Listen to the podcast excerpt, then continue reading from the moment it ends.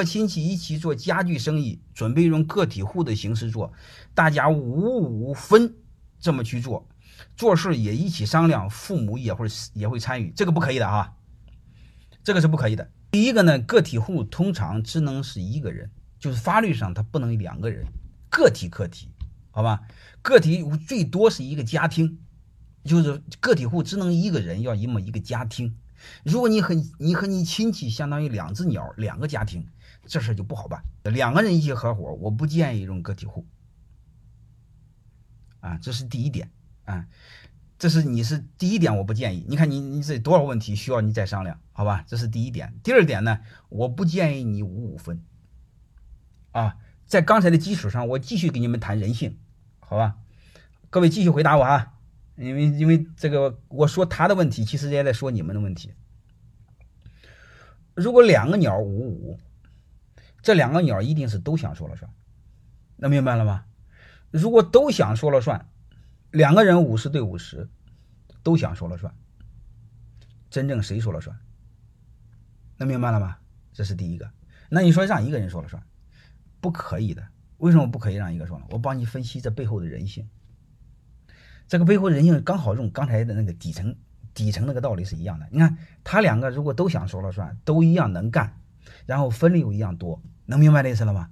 我问你一句话，各位，这两个鸟哪个鸟认为自己吃亏了？回答我。是能干的鸟认为吃亏了，还是是能干的鸟吃亏认为自己吃亏了，还是笨蛋认为自己吃亏了？说，你给我互动一下，我看你们了解不了解人性。我忘了一个事了。刚才你看，刚才推理，你们听课是瞎听啊，没听吗？因为你看看他俩，他俩分的是一样多，他俩都认为自己能干，但问题是谁为认认为自己更能干？越笨的鸟对认为自己更能干。刚才不是说了，笨蛋对自己评价过高吗？能听明白了吗？但是呢，笨蛋认为自己能干，但是问题来了，笨蛋和那个能人分的是一样多。能明白这意思吗？所以结论，笨蛋他会认为他吃亏了。然后下边我就不跟你们互动了，我直接告诉你答案。如果笨蛋认为自己吃了亏了，笨蛋心里能平衡吗？啊，各位，假设你是其中一个鸟，你是个笨蛋，你心里能平衡吗？回答我。这个笨蛋一定不能平衡，为什么？我再告诉你一个真理啊，这个是真理。就是智商低的人，情商一定低。各位，你见过智商低的人情商高吗？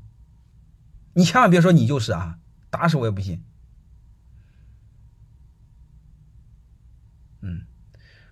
他有可能是智商高，情商低，但是绝对不会有智商低、情商高的。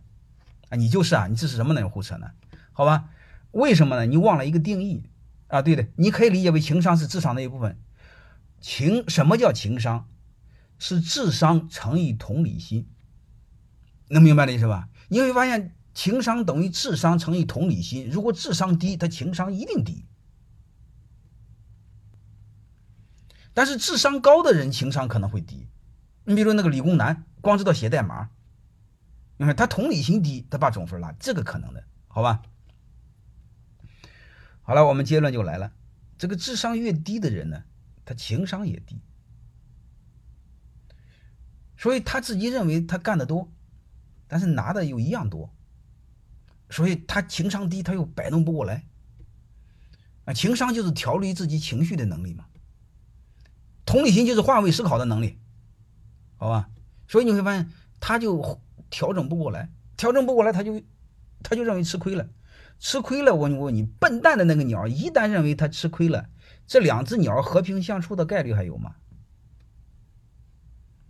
能明白了吗？所以你会发现，他俩和平相处的概率是零。结论是什么？五十对五十这种股权结构是最糟糕的股权结构，特别是夫妻创业。你们在这有夫妻创业的吗？夫妻创业也一样。能理解了吧？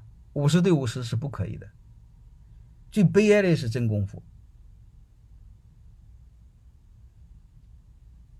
好吧？这个结论就到这儿。所以五十对五十不可以